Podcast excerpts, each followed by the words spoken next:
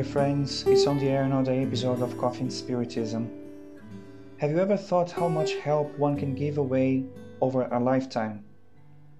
How many good deeds can someone do to others and to oneself? That's what we're going to reflect on in today's message. Melissa invites us to stop what we're doing if it's possible, to listen to the message from Mei Mei entitled Before Life, extracted from the book Momentos de Ouro, Golden Moments, Psychography of the Medium Chico Xavier. Mei Mei, in her usual soft and sweet way, tells us the following Quote, Do not say there is someone in the world that does not need sympathy or a helping hand.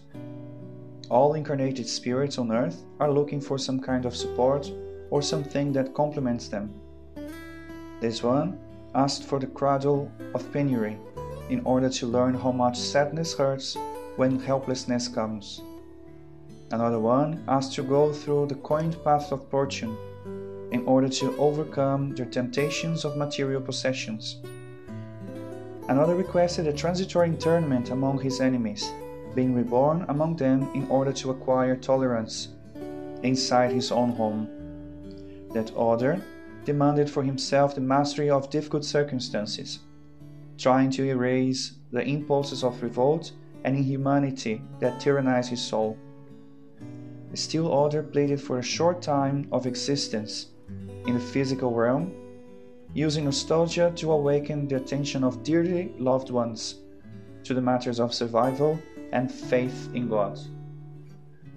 While many other craves for longer time on earth, hoping to hoard up humility and patience.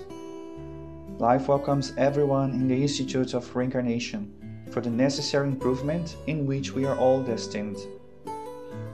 Think about it and let that understanding enlighten your heart. Extend your support to the brother who begs, but do not withhold your understanding to those who passes by you, so often without even realizing that you are there, blinded by the gloomy lenses of useless gold or a vain culture in the shape of power. Everyone struggles and everyone suffers on their way to the truth. Nobody exists without the need for some kind of support on the evolutionary path. In front of each companion who crosses your way, whether they are covered in gold or dressed up in rugs, remember that each one of them carries in their hearts the silent prayer that says, Have pity on me. Unquote. The text draws our attention to the blessings of reincarnation, of the learning processes, and each existence, and that nothing is by chance. We are born into the right family, in the right place, and we're placed alongside people and situations that we have to live with and learn throughout our lives.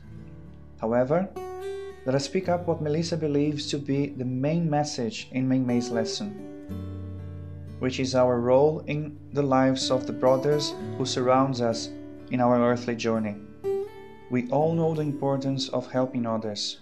The point is, it is not always easy to do this. Sometimes God may put us through situations so that we can be instruments of His love to others and we hardly realize it. This is because in some cases, the difficulties of the others are not so visible to us or maybe we already have prejudged someone, thinking that that brother, who has a material possession and apparently a perfect life, does not have any trouble in life. We live in a society that demands from us a full time happiness and joy.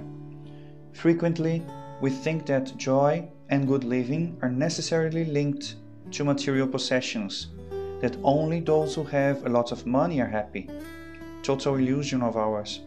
As we may remind us, we are all here to learn, and any experience, whether in the field of family, finance, health, illness, death, all of them are always placed in our lives as learning opportunities, and most of it comes through pain.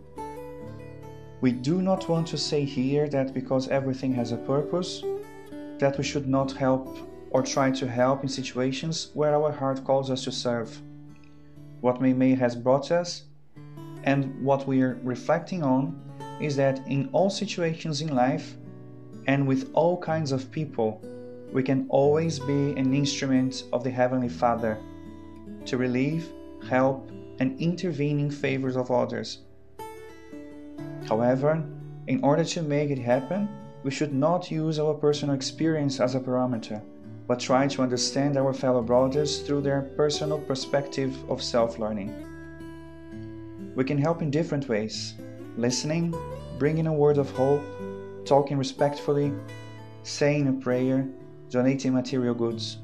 However, each person is unique, and that is why each situation is different. That is why Mei said, Everyone struggles and everyone suffers on their way to the truth. Nobody exists without the need for some kind of support on the evolutionary path.